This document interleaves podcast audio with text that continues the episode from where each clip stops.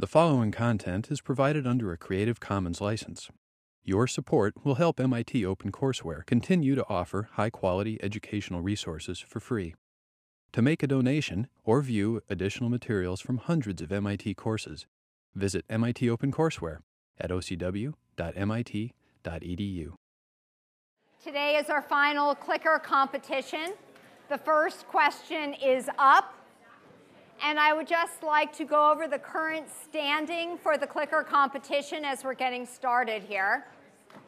So recitation six has two wins.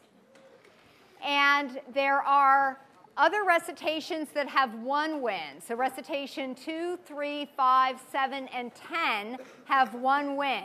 If any of those recitations wins today, we're going to go to a tiebreaker to decide the overall recitation champion. There are also recitations 1, 4, 9, and 11 who are looking for their first win. This is their last chance today. So if they win today, they cannot be overall champions, but they will have snacks and they will assure uh, that recitations 2, 3, 5, 7, and 10 do not win the overall competition. So you have a chance to foil those recitations. And if we need to go to a tiebreaker, it will not be from current material. It's going to be past material or past things that were mentioned. So uh, just keep that in mind. All right, and for the overall winner, I just would like to show you what you will win. So members of the recitation will each get their own chemistry t-shirt. And at some schools, of course, you would look at this and say, oh, they're on the varsity team. But at MIT, it means that you are associated with course five. So Department of Chemistry at Massachusetts Institute of Technology on the back. And we have different colors and different sizes. All right. So time to get started with the clicker competition. Go ahead and click in your first responses.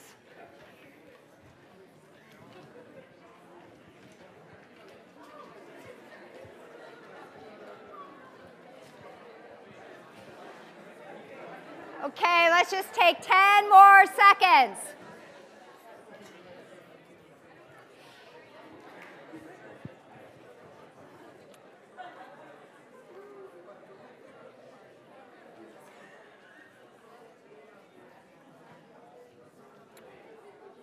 All right. Big improvement from the first time we asked this question last class was about 33%. Now we're up to 89. And no, it is not temperature dependent. And we're going to be talking more about activation energy today. All right, so today we're going to uh, finish up uh, kinetics, and we're going to start with the material that we didn't quite get to at the end of last class, and uh, I love this part because I love it when we can think about what we learned before in a slightly different way. So when I first started lecturing, I was talking about the Le Chatelier principle, and uh, of course encourage students to, uh, to sort of, you know, it's not too intuitive to MIT students, but Le Chatelier's principle says that if you apply a stress to a system, it tends to respond in such a way to minimize that stress. So it's all about minimizing stress, which is something that's uh, hard to kind of imagine this time of year, a little easier to imagine activation energy barriers, a little hard to imagine minimizing stress, but we're back to talking about minimizing stress.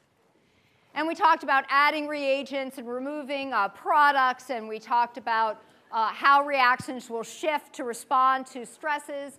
And one of the things we talked about is rationalizing the shift of reactions at equilibrium when temperature has changed. So if you increase the temperature of a particular reaction, it tends to shift in the endothermic dire direction to remove that added heat from the reaction.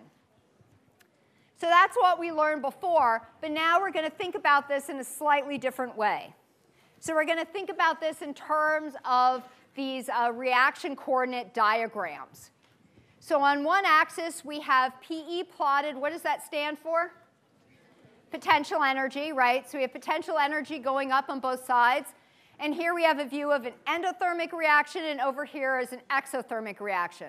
So let's just take a look at this. For the endothermic reaction, we have reactants and products. We have a delta E between those, and we have a very large activation energy barrier for the forward direction. And of course, for anything to react, there always has to be some barrier. You need some amount of critical energy because as the molecules come close to each other, and if they're going to form, react and form some kind of product, you have to sort of distort bonds and sort of rearrange things, and that takes a certain amount of energy. So if they come together and they have that energy, they'll react and go on to products. If they don't, they'll break apart and go back and be their rea be reactants. And how much temperature uh, the system has is more likely that they'll be able to react. So it's more likely if, if, the, if there's high temperature, they can overcome this activation energy uh, barrier. So there we go. All right, so an endothermic reaction, you have a big one in the forward direction and a much smaller activation energy in the reverse direction. For an exothermic reaction, it's the reverse. There's a smaller barrier for the forward direction and a much larger barrier for the reverse direction. So we can think about the sign of delta E. So delta E uh, this difference here, which is related to delta H for, uh, for, for liquids and solids, is pretty much the same. For gases, is 1 or 2% different. So you have a positive value here, and you can get a positive delta E here if you have a big number for the forward activation energy barrier minus a small number for the reverse. So that's going to give you a positive number. For an exothermic reaction, delta E is going to be negative, and you get a negative number if you take a small number here for the forward activation energy and subtract it from a larger number here for the reverse activation energy. And remember, this is one of the equations that we're not going to give you. You need to have that memorized because it's uh, part of understanding what's going on in these diagrams. So now let's think about what increasing the temperature is going to do. So it will help um, the molecules, if the temperatures increase, they'll have enough kinetic energy to overcome barriers. Now, if the barriers are pretty small, then it's not very hard for the molecules to get over them, regardless of the temperature. But when the barrier is big, then temperature is going to make a big difference. And you can sort of think about this in your own life If you have a small assignment to do, eh, you just jump in and do it and get it done, it's fine. But if it's a very, very large thing that you have to do, you often need to procrastinate longer before you start doing it. So uh, small barriers, not so much of a problem, but if it's a big barrier, you need to increase that temperature to help the molecules get over the bigger barriers. So let's think about what this means in terms of the direction that a reaction might shift.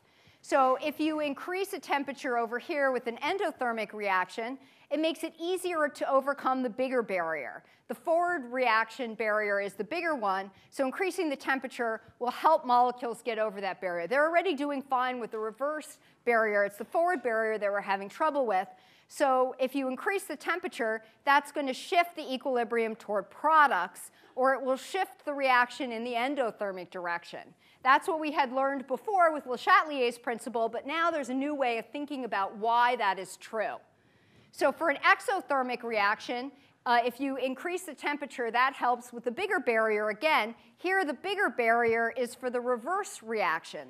So if you increase the temperature of an exothermic reaction, it's going to shift it toward reactants. More molecules can overcome that reverse barrier, and so you'll form more reactants. It'll shift toward, toward reactants, or it'll shift in the endothermic direction. Again, these are the same things that we, we already knew from Le Chatelier, but it's a different way of thinking about why those things are true. So a large activation energy barrier means that rate constants are very sensitive to temperature. And so if you have a big activation energy barrier. Increasing the temperature makes a big difference. If it's a big barrier, then there's going to have a big difference if you have higher temperature. If it's a small barrier, then increasing the temperature doesn't make much of a difference. And so you can think about that in terms of these diagrams as well. So now we're done with temperature. and we're going to talk about uh, catalysis and the use of catalysts. And so, if you remember, there were factors affecting the reaction, and uh, we've talked about everything on this list except for catalysts. So, today we're going to talk about catalysts. So, a catalyst is a substance that speeds up a reaction, but it doesn't get consumed uh, in the reaction. It doesn't undergo any permanent change itself. It's just added to speed up the reaction. So, catalysts do not appear in the overall balanced equation. So let's look at what a catalyst is going to do. And we're going to look at it in terms of these potential energy diagrams as well. So here we, here we have a reaction. We're going from reactants down here to products. Uh, we have the delta E for the reaction. We have a forward activation energy barrier and a reverse one. So up here at the top, that's our barrier without a catalyst. This is the transition state or the activated complex up here. So you have to overcome the barrier. You form some kind of activated complex, which then, if there's enough energy to overcome that barrier, goes on uh, to products. So when you add a catalyst, what happens is it lowers this barrier. So in the blue line here is uh, the new activation energy barrier. This is the barrier with a catalyst. And so this would then be the new transition state with a catalyst. So when it lowers the barrier, it's going to lower the barrier for the forward reaction. So we have a new activation energy for the forward reaction, and we're going to have a new activation energy for the reverse direction. So catalysts work by reducing both the forward and the reverse activation energy barrier. And another way that you can say this is that they stabilize the activated complex or the transition state. So here you have a much activated complex with a much higher potential energy without the catalyst, and by stabilizing, you lower in energy that transition state. So that's another way of expressing uh, what a catalyst does. So catalysts have no effect on the thermodynamics of the reaction. They affect the kinetics of the reaction, but they don't affect the thermodynamics of the reaction. And so, of course, when you think of thermodynamics, you often think of delta G. So uh, why don't you tell me what you think uh, a, what would happen uh, about, so delta G is a state function, it's independent of path. And so therefore, what can you tell me about the equilibrium constant in the presence of a catalyst?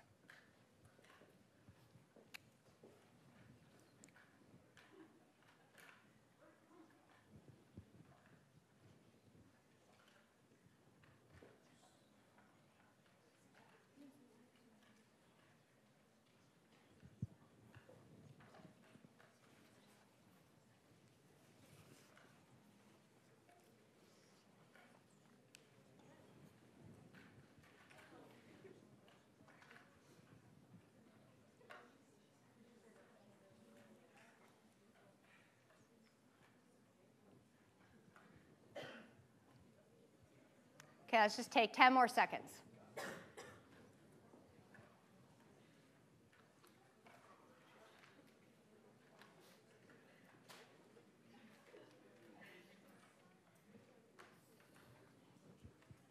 Yep. Very good. So the equilibrium constant is not changed. The thermodynamics, which includes delta G, and the equilibrium constant um, are not affected. The rates of the reaction are affected. All right, so opposite of a catalyst is an inhibitor, and we'll talk more about this at the end of class. So it would, uh, inhibitors slow or sometimes stop the rate of the reaction, and one way that they do this is by increasing the activation energy. So let's consider types of catalysts now. You can have a homogeneous catalyst, which is in the same phase uh, as the reaction that it's catalyzing as the reactants. An example of this is depletion of the ozone layer by uh, chlorofluorocarbons. And so uh, this was one of the big uh, environmental challenges that uh, the US has faced whether it should ban uh, these chlorofluorocarbons, and there was a lot of debate on whether this was uh, what the data really was if, about what, how much they affected the ozone layer. And I guess that debate is somewhat still going on, although I think most people now recognize that this is a serious problem and that uh, legislation is really needed to help correct it. So that's an example. In this case, they're all gases, uh, so that's homogeneous catalyst, not, not, a, not a happy one. You can also have heterogeneous catalysts, which are a different phase. And here's another example that has to do with the environment. So a catalytic converter is an example of a heterogeneous catalyst. So here you have a solid metal surface. You can have palladium or platinum that will catalyze uh, reactions with gases.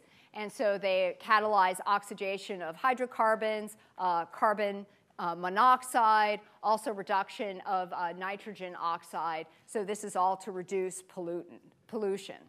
So that's an example of a heterogeneous catalyst. And let me just uh, show you a little movie of how that might work. So in this movie, uh, in gray here, we have a metal surface, and this metal surface can break the hydrogen bond of H2. And so here it is already broken the H2 bond, so there's a little hydrogen there and a hydrogen there. And so that activates the hydrogen to react.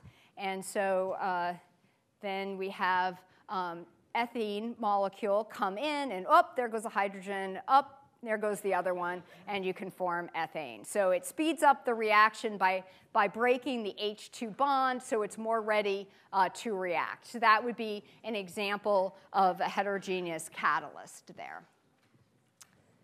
All right, and of course, you may all have guessed that my favorite kind of catalysts are enzymes. They are the catalysts of life. And so enzymes are made up of uh, our protein, or mostly protein molecules. You can have an enzyme that's actually made of RNA, but most are protein molecules. And they're typically about uh, uh, 20,000 grams per mole or more. And they're capable of carrying out specific reactions. And so they're made up of amino acids. And just to uh, take a quick look at that, an amino acid has an amino group, it has a carboxyl group, and it has what's called an alpha carbon that has a, a side chain on it uh, which is abbreviated R. And there are 20 different types of R. The simplest is uh, just a hydrogen. You could also have a hydroxide, et cetera. And the, so this makes up the alphabet of proteins. There are 20 different ones of these that get connected uh, via a peptide bond. So at the end of this amino acid, you'd stick on the amino group of another amino acid and form form this peptide bond, and then you put together hundreds and hundreds of these uh, to form uh, an enzyme uh, complex. And so the long chain of amino acids folds up and uh, forms a compact structure. So in this particular uh, picture, there are about 200 amino acids uh, in each of these colored units. So this is a, a tetramer, so there are four. There's green, red, yellow, and blue. And so this is what's called a ribbon diagram. So the, uh, these ribbons, this is an alpha helix. Uh, the beta strands are long. It traces out the position of the alpha carbons. And overall, this structure is about 90 angstroms by 70 angstroms by 50 angstroms. Of course, one angstrom is uh, 1 times 10 to minus 10 meters. So these are fairly uh, small. Uh, these are in your, these uh, protein molecules are, of course, in your body. And uh, this particular one is, um, is an enzyme that makes an antibiotic, and that antibiotic is fosfomycin, shown here. And uh, so fosfomycin is used uh, in combination, antibiotic combination therapies to treat staph infections and, um, and, and other kinds of very difficult infections to treat. And so uh, I always uh, talk about the things that I'm most concerned about. There are a lot of things that you know are big threats that I don't worry too much about. Antibiotic resistance is something I actually worry a lot about. I guess I go to too many meetings where they talk about problems, but uh, the, the rate at which uh, different kinds of bacteria uh, are becoming resistant to antibiotics seems to be increasing. So it, it used to take a lot longer before resistance would appear than it does now. And there really haven't been, I think since about 1980s or so, really new antibiotics. So we're still using the same antibiotics that we have been, which causes more things to become immune or resistant to those antibiotics. And uh, I think this is really dangerous. And there's not enough money in it uh, for the pharmaceutical industry to really go after this. And it's not just a problem for you know, biological warfare, although that is a possibility, but also in hospitals, um, you know, you go in for some kind of surgery, you have to worry about the fact that even if the surgery goes great, you might get an infection that could really compromise your health in the hospital. And so, uh, you know, whether you have a heart problem, uh, if you have cancer, you become uh, immune compromised. There's a lot of lot of uh, cases where people end up not dying of cancer directly, they end up dying of the, uh, of the bacterial infection that can't, can't be treated. So this is really a huge problem. So I always like to let you know all the possible problems that you can solve in your future. Uh, this is one that I think is particularly uh, important, and I hope some of you will, will focus on this, because we really need different kinds of antibiotics, or we need to change the way we do medicine in this country so that resistance doesn't become as much of a problem as it has been. All right, so um, that enzyme made an antibiotic, so we like it. Uh, and let's talk about how, how that works, how that particular series of amino acids folds up to do that reaction. So now we have some new nomenclature, and sometimes when people get into the biochemistry world, they get scared because there are all these words that they don't know what they mean. Uh, so most of them are not, they're things that you can relate back to something you already know. So we've been talking about reactants, and uh, when you have a reactant with an enzyme, it's usually called a substrate. So this is just another name for a reactant molecule. And then substrates tend to bind in what we call the active site of the enzyme, which is the part of the enzyme that's going to do the chemistry. So those are, are two terms that you'll hear about in biochemistry. All right, so we have an enzyme, we'll call it E. It binds a substrate, we'll call that S. And then it forms an enzyme substrate complex, which we'll call an ES complex for enzyme substrate. And then that enzyme substrate complex will go to enzyme and product, which we'll call P. And if you look in uh, the state-of-the-art biochemistry books, these are the abbreviations that you'll see in there as well. So um, this pains me greatly to show this cartoon because I, I spend my career determining three-dimensional structures of proteins, and so to describe it as a little squiggly is painful for me, uh, but nonetheless, there you go. Also, the, uh, the substrate is almost about as big as the enzyme. That is also usually uh, not true, but nonetheless, here's a little cartoon. Here's our substrate binding to our enzyme. It's forming an ES complex, and then the enzyme is going to move the ears of the substrate around to form product, and now product uh, is released. So this is actually pretty simple in terms of uh, writing a mechanism. And so what we can do is write a mechanism the way that we have been writing a mechanism so far in this class. And so we're going to uh, go through this. We're going to de derive an expression mostly to show you that all the things you've been learning are related to chemistry. They're also related to biochemistry. So you already know a lot of biochemistry from just studying uh, freshman chemistry in 511.1. All right, so we have two steps in our mechanism. We have enzyme binding substrate to form an intermediate uh, enzyme substrate complex, uh, which then goes on to form enzyme plus product in step two. So the first step is reversible, the second step uh, is not as drawn. All right, so now we can come up with the rates for each of the individual uh, steps in this overall mechanism. And since they are uh, elementary reactions or steps in an overall mechanism, uh, we can write the rate laws directly from what we observe. So for the forward direction, we're going to have what rate constant?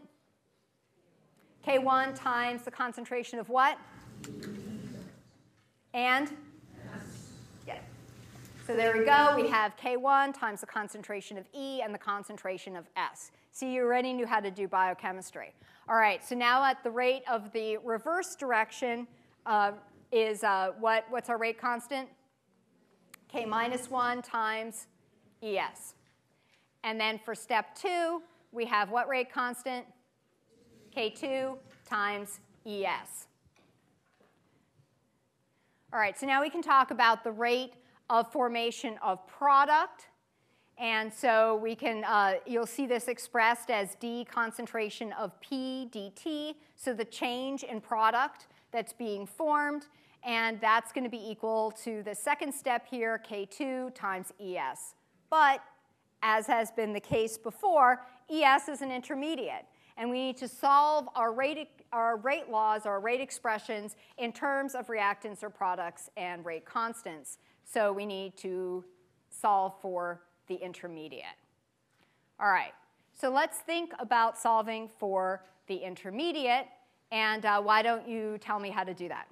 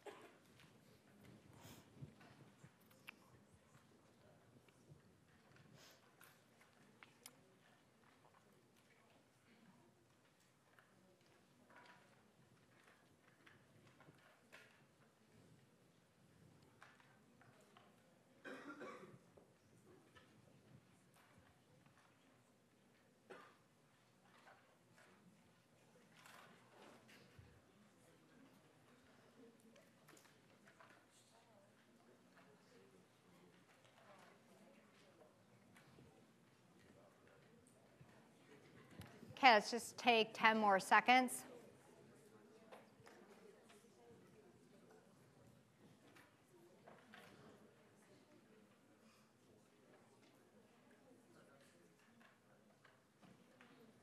Very good. All right, so let's just take a look at why that is the case. So when we solve for this, it's going to be equal to the formation of the intermediate, which happens in the first step with this rate that you told me, K1 times concentration of ES. And then we have the decomposition in the reverse of step 1. So that's minus K minus 1 ES. And then we also have the consumption of the intermediate, which is, um, so we have minus this step, which is K2 times ES. So again, formation minus decomposition minus consumption. And now we can use the steady state approximation. So the steady state approximation applies in biochemistry just as well as in all of your chemistry problems that you've done in this course. And so the steady state approximation allows us to set that whole term equal to zero. So it says that the net rate of, of intermediate uh, formation and decomposition and consumption is zero, or you can express it as the rate of uh, formation of the intermediate equals the rates of decomposition and consumption. Those are equivalent. So we can set all of this equal to zero. So again, the same as, as what we've done before. All right, so now we're going to have a slight change of what we've done before. And this, this has to do with a practical consideration. So um, you, can, you can solve for these in terms of, of reactants and, and products and rate constants, but it's actually easier to solve uh, for ES in terms of your free ens- uh, in terms of your total enzyme rather than your free enzyme. So what we've had before is our free enzyme, but we often don't know how much enzyme is free, and by that we mean not bound to the substrate. Uh, and so we know how much total enzyme we put in, but we might not know how much of that is unbound. So it's actually easier for the experimentalist uh, to solve for things in terms of total enzyme. And so what, what we're going to do then is uh, we're going to replace uh, our, our free enzyme term with the following total enzyme minus bound. And total enzyme minus the bound enzyme is the free enzyme. So we're going to do this, uh, this change that makes it easier for the experimentalist. So here's the term we had before, but now we want to replace this term of E with E uh, to 0 minus ES. So we're going to put that, here's the term E up here, so we're going to replace that with E0 minus ES. And then we're going to multiply that out, so we get K1 E0 uh, S minus K1 uh, ES and then uh, the concentration of substrate here, and the rest of it is the same. So we got rid of our term E. So now we can solve for ES. So this is uh, what we just had, and so we're going to rearrange so the ES terms are on one side, so we have an ES term here, here, and here. So all that is going to be on one side, and then this other term will be on the other side of the equation.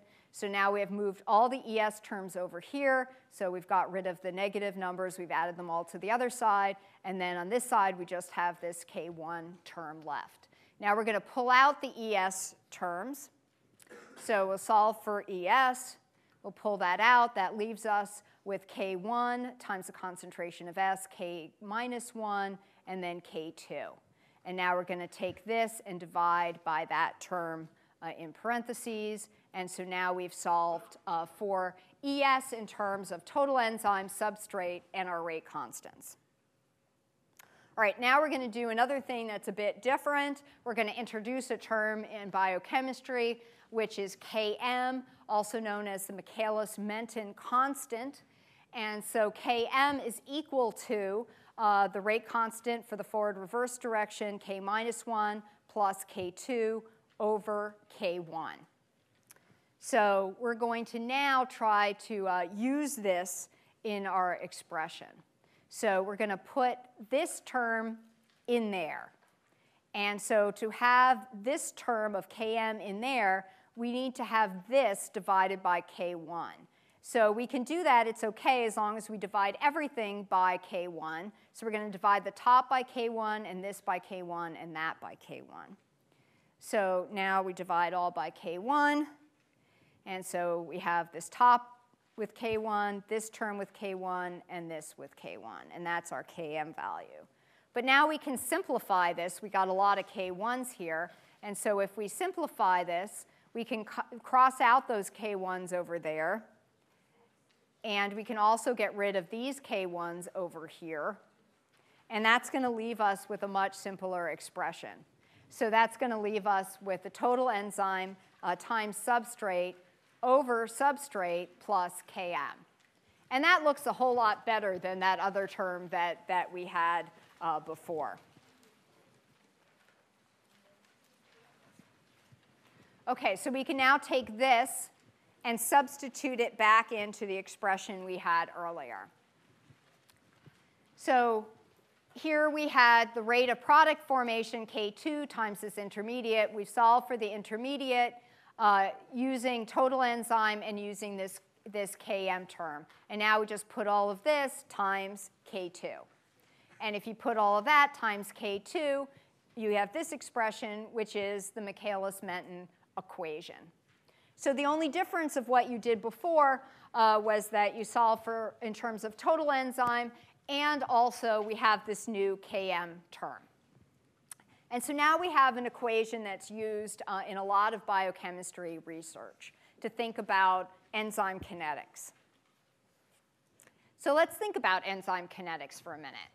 This is what a plot often looks like uh, we are looking at the product formed by an enzyme versus the concentration of substrate. And it often goes up, it's pretty steep, and then it starts to level off. So let's think about what's happening here. So if you have low substrate, so that's way down here, not much substrate is available, adding more substrate will increase this rate significantly. You'll form a lot more product. It increases the rate of product formation because a lot of the enzyme is free and can react with substrate. So it goes up, but then the rate starts to level off. So when you get to higher substrate uh, concentrations, adding more substrate does not affect the rate much. The rate is leveling off, and we say that the enzyme is saturated all the enzyme that you have in there already has substrate going on. It's already doing the chemistry. So if you're throwing more at it, you know, the enzyme can't bind that substrate. It's busy with a different substrate molecule. So all the active sites in the enzyme are full, and so not, not much happens. So this is what, what uh, this, this kind of graph is what you often see in enzyme, in enzyme kinetics. Now let's think about that in terms of our Michaelis-Menten uh, equation. So let's think about conditions when there's a lot of substrate, when substrate is much greater than Km. So here we have substrate and Km on the bottom of our equation. And what's going to happen if this term is much, much bigger than this Km term? What happens to the Km term? It goes away. Uh, it's really small compared to this. It's kind of insignificant. So if that happens, then you can cancel substrate as well. Uh, and so that means that under conditions where substrate is much greater than Km, the rate is a much simpler term. It's just equal to K2 times your total enzyme. And so this has a name. This is called Vmax, or the maximum velocity of the reaction. So under these conditions, when the substrate is much greater than that Km value, this expression simplifies and you get just K2, your rate constant, times your total enzyme, and that'll give you the maximum velocity of the reaction. So where, and so that's just written again here. Uh, Vmax equals K2 times total enzyme. And that equation will be given to you on an equation sheet. So what's happening? What's happening is that you're up here. So when, when uh, substrate concentration is much greater than Km, then you're in these conditions and you're at some maximum velocity. So the ve velocity will only go, the rate of the reaction will only go so fast, it will saturate, it'll level off uh, up here, and so you can calculate that maximum rate of that reaction. Now let's consider uh, what happens when your substrate concentration equals your Km. So down here, uh, if Km is equal to substrate, then we're going to have two substrates uh, down here. And so we can write this, if they're equal, we can write this as substrate plus substrate. And then we can do some canceling. So this will be equal to two substrates, and then we can uh, cancel that out. And so we get the rate of product formation under conditions where substrate equals Km of 1 half K2 uh, times the uh, total enzyme concentration. And this is referred to as the half maximal rate. Remember, the maximal rate was K2 times uh, this, this E naught, and so half of that is half the maximal uh, rate here. So the definition of Km is the concentration of substrate for which the rate is half maximal. So if your rate is half of the maximum rate, that substrate concentration that gives you half the maximum rate is the value for Km. Substrate concentration equals Km at the half maximal rate. So let's just look at what that meant. So if this is Vmax up here, half of Vmax uh, is here, half of that value, and the substrate concentration at half Vmax is equal to Km. So you can put those write those in um, on your diagram. Vmax is this velocity up here. Half of that, when you're at half of the maximal rate, Km equals the substrate concentration. And there'll be uh, problems that you will work in your book and uh, very shortly and often the problems just have to do, they'll give you the information in words, and the calculations can often be pretty, pretty simple. Sometimes it'll say, uh, figure out what the Km for this reaction is. At this substrate concentration, the rate is half maximal. Well, at that substrate concentration, that's the Km. So a lot of the problems are sort of word problems that give you the information, and you need to know what the definitions are. But let's try an example. So um, here in this example, uh, we've talked about buffering in the blood. So the conversion uh, of your, of your uh, ingredients uh, that make your buffering agent in the blood, uh, that can be uh, catalyzed by an enzyme called carbonic anhydrase. And the following Michaelis-Menten constants are known. Km is known and a K2 is known. And if you're doing experiment and you have a total concentration of your enzyme of 5 times 10 to the minus 6 molar, then you should be able to figure out what the maximum uh, rate of the reaction would be. So why don't you go ahead and tell me what the maximum rate would be.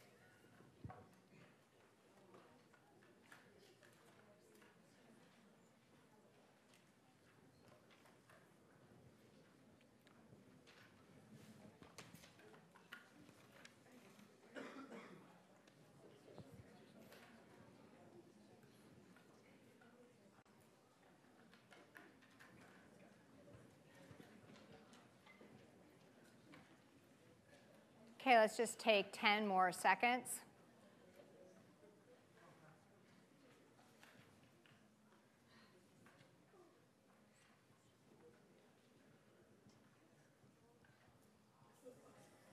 Very good. Everyone's doing very good today.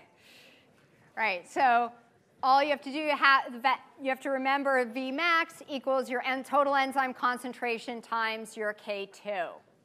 And uh, pretty much no one, hardly anyone was fooled by the Km value there. All right, very good. So so there are extra problems on enzyme kinetics posted in the extra problems on the web. So there's a few there so you can see the type of problems. Again, they're like that. They're pretty simple. If you remember the definition of Km and you'll be given the equation for Vmax, uh, you should be able to handle the kinetics, the enzyme kinetics problems pretty well. Um, often also I'll ask questions like explain why at high substrate concentrations uh, the rate does not increase very much, or why the, the graph levels off. Or I might ask you to draw the plot and tell me about low substrate concentrations, what's true there, and at high substrate concentrations, what's true. So those are the types of questions you're going to get on enzyme kinetics. They're actually pretty simple. All right, so let's just talk briefly about uh, enzyme inhibition. So the opposite of uh, catalysis, instead of binding a substrate, you'll bind an inhibitor. So um, often these are actually pretty, pretty simple.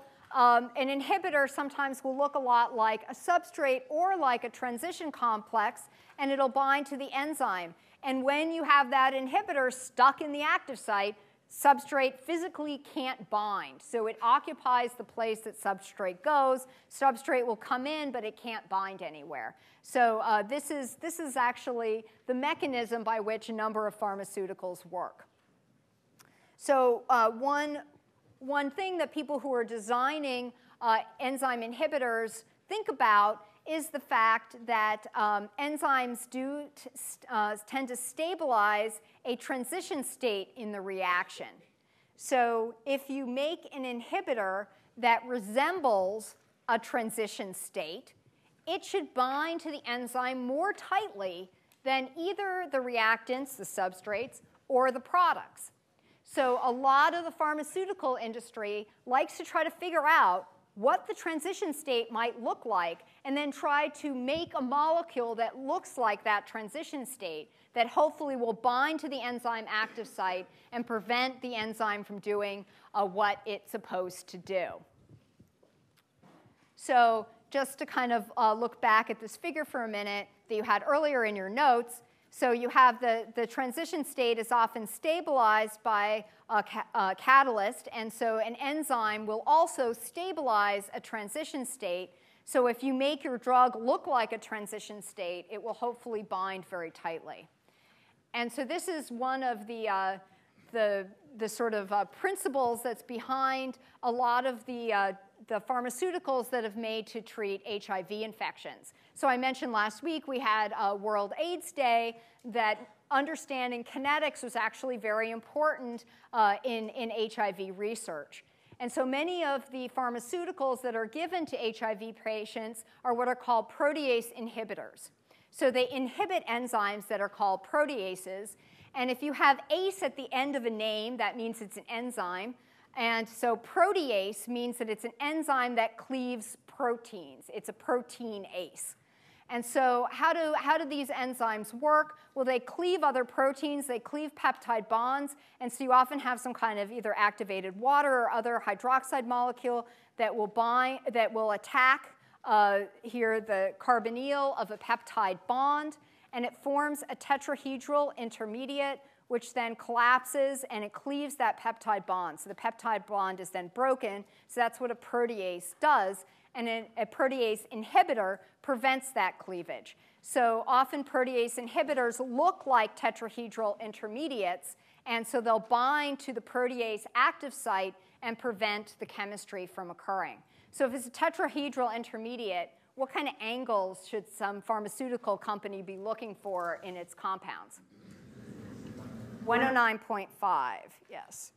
So um, So molecules uh, with this stable tetrahedral intermediate somewhere on, that on the molecule uh, could bind to the active site and prevent a catalysis. So let me just show you one, one example of an improved HIV drug, and there it is. This is the tetrahedral intermediate, or the tetrahedral site that binds at the active site of that enzyme, and the enzyme can't cleave uh, this tetrahedral intermediate. And so this just binds, but the enzyme can't work on it, so it just sits there and, uh, and, and, prevents substrate uh, from binding. So that's how a lot of these, uh, these compounds uh, work.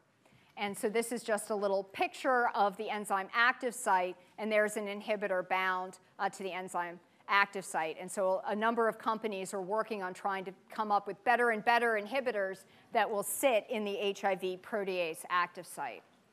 So, um, so knowledge of a reaction mechanism can lead to new therapeutic treatments.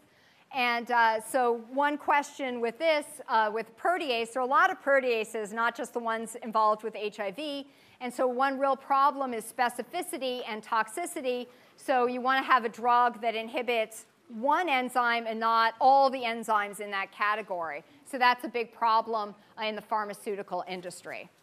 So uh, apparently, uh, clicker results, we actually need to break a tie. So, uh, but we can't do it now. Okay, so Justin's section, woohoo! And uh, so apparently we're having, we have the questions ready, but apparently uh, they're not ready to be used right at the moment. So uh, we're going to use uh, low tech uh, here and indicate the results for today. And then on uh, Wednesday, last day of class, oh my goodness, so close. Recitation six. You were second.